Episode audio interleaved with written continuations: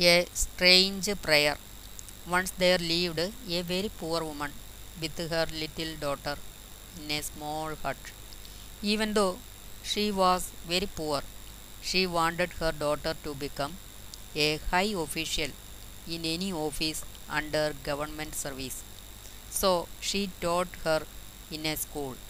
She went to the market every day and bought vegetables.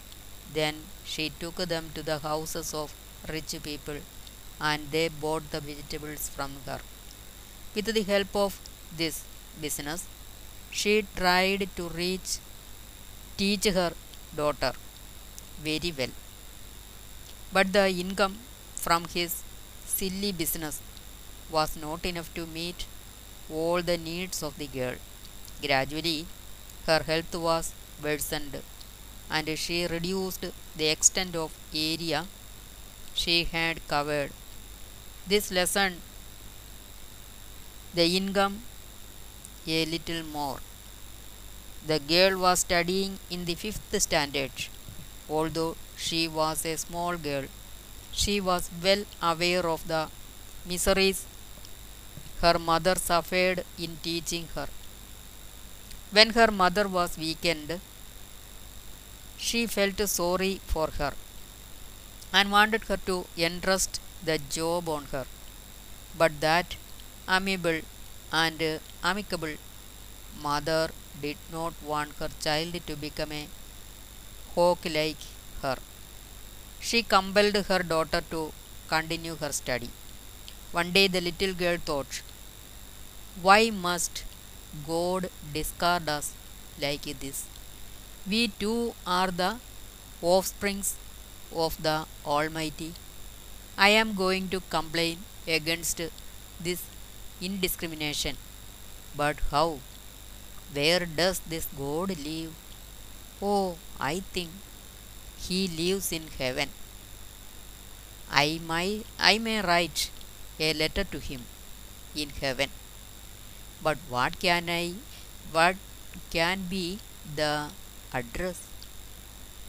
The heaven is a large place, so I am sure that there will be a post office. Now I got it, thinking so. She wanted to write to God. The little girl wrote, My dear God, I am Lakshmi writing to you. Don't you see that my mother and I suffer here vehemently? Please, it is time for me to pay the fee in school. So kindly send me 100 rupees. She completed her letter and put it in an envelope. Then she inscribed the two address as the Almighty Heaven, Heaven P.O. on the envelope. Next day, she posted the letter at the time of sorting the letters.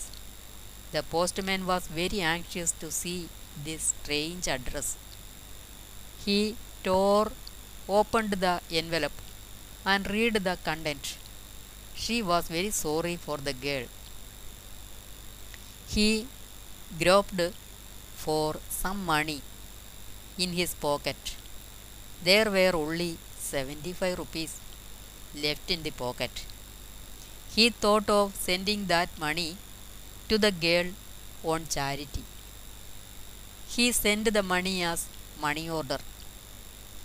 The following day, when he was sorting the letters, he got another letter in the same address. He tore open it and the content read as My dear God, I am Lakshmi writing. I am very glad that you have sent me money, but I mildly complain to you against the village activity of the postman. He stole 25 rupees from the total money you sent. You must teach him a lesson. At first, he was irritated greatly, but soon recognizing the innocence of the girl, he continued sending money to her, and at last it helped her to meet her expenses when she were attending for her higher studies